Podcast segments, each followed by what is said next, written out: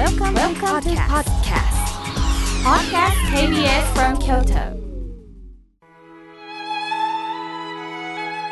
改めまして僧侶の河村明慶です今日の法話のテーマは心を開くについてお話しいたします理由は今日は傘の日なんですってまあ、梅雨の時期ということで最も傘が必要になるという時期もあり傘の日なんですね。鬱陶しいと思っても雨が降らないと私たちは生活できないように雨に濡れないためにもやはり傘は必要なんです。傘は開かないと傘の役目は果たせないんですよね。ということは私たちの生活も心があります。その心も開かないと相手に分かってもらえないんです。逆に相手から心を閉じられて辛い思いをしている人もいるのではないでしょうか。ではなぜ人間は心を開くことができないんでしょうね。それには理由があります。まず警戒心があるからです。過去を誰かから裏切られ心が傷つくとすべての人を警戒するようになったという方もおられるでしょう。しかしある一人が数人が裏切っただけであって世界の皆がこの私を裏切るわけではないんです。しかし嫌なことがあったらね、そこだけを増幅してしまうんですよね。そこでぜひ皆さんと一緒に考えたいのは、幸せに生きたいと思ったならば、切り替えて自分から話しかけてみませんか？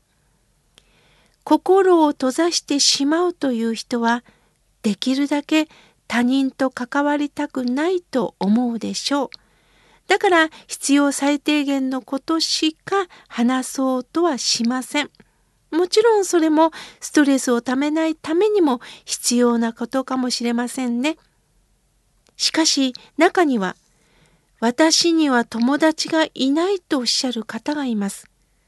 関わりたくないと言いながら友達が欲しいと訴えている方もいるんです。相手から話しかけてくれるのを待っていても相手も声がかかるまで待ってるとしたらこれ進展いたしませんよね。まずは自分から話しかける勇気を持ってみませんか？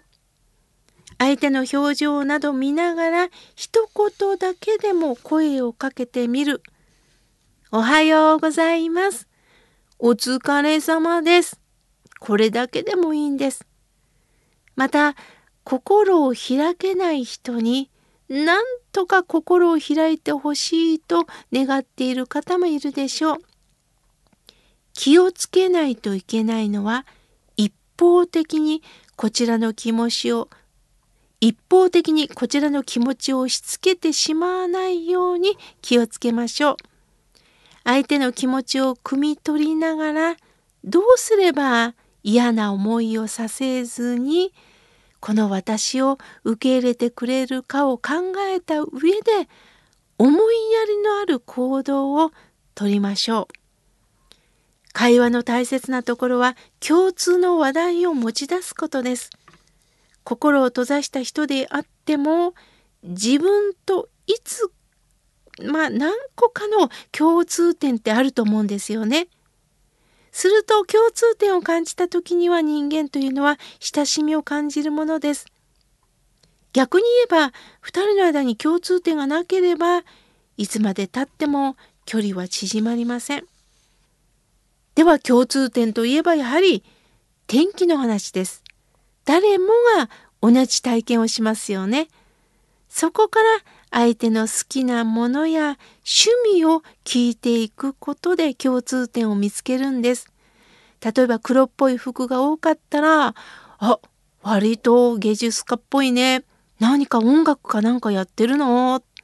何か胸に装飾物をつけてたら、これ何？って聞いていくそこから相手は興味があることをどんどん話してくれるかもしれませんそして何と言っても笑顔で話をすることです無表情で話しかけられるとなんだかこの人怖いなぁと相手にネガティブな印象を抱いてしまうこともあるでしょう。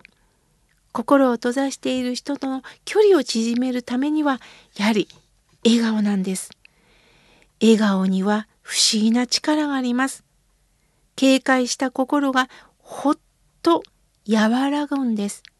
またその笑顔にこの人とまた話したいなと思います。心を閉ざしてしまう理由にもう一つ過去に自分の好きなことや考えを否定されたことが根深く残ってる可能性があります。それがトラウマになって素の自分を出せなくなってしまうんですよね。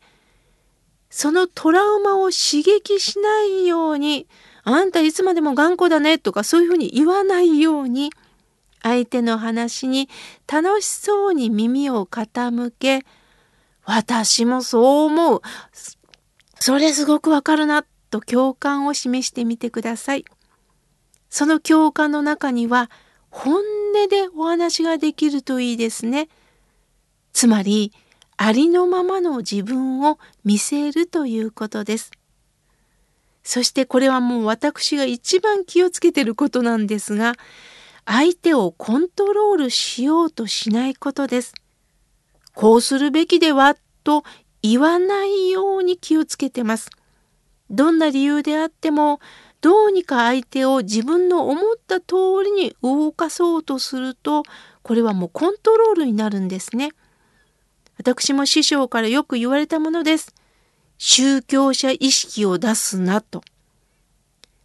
相手が仏教について教えてくれと言ってくれたらお伝えしたらいいのですが、いきなり仏教とはと語らないようにしています。もうこれが相手をコントロールしようとしていることになるんですよね。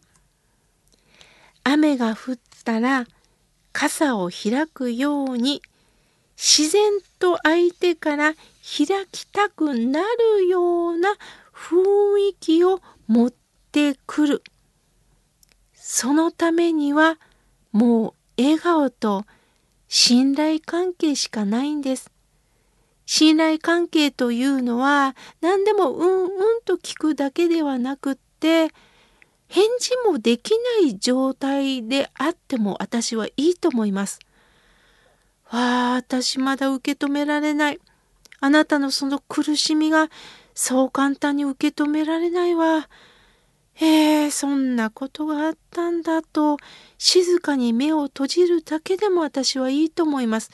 そう簡単に相手の苦しみを理解することはできないんです。また私だったらもう忘れるよという自分の考えだけも押し付けません。忘れられないから相手は苦しいんですよね。そう簡単に人に心を開けないんですよね。ああ、こんな方もいるんだ。一人一人の性格一人一人の人生をまず理解することしかできないこれが私は信頼関係につながっていくんではないかなと思っております。どうか今日も皆さんゆったりとした気持ちで目の前の人とまず関わってほしいと思います。目の前っていうとどうもねあの家族の方が多くなるんでしょうがしかし毎日顔を合わせても日によって違うんです。私も今あの親とねあの毎日こう付き合っておりますけれども今まではこの人はこんな人だって思ってました。しかし私も含めてみんな年を重ねてますよね。するとぼそっと自分の弱い部分を語る時があるんですね。今までは強かったこの方も、へえ、年齢とともに自分の弱い部分を語るんや。すると、こんな私だけど、助けてくれんかねっていうメッセージも聞こえるんです。今までは子供の手は借りんっていうふうに聞こえたんですが、弱みを私に見せることによって、こんな私やけど、助けてくれんかってっていうふうにも聞こえるんです。だから言葉にない言葉を耳を本当に傾けて尋ねていくっていうことも大切なんだなと思います。職場の方もそうです。好き嫌いがあると思います。しかし、ああ、この方も強ぶってるけど、きっと心の中では、本当は違うんだろうな。みんな弱いんだもんな、という気持ちで、どうかゆったりとした気持ちで関わってみてください。今日は心を開くについてお話しいたしました。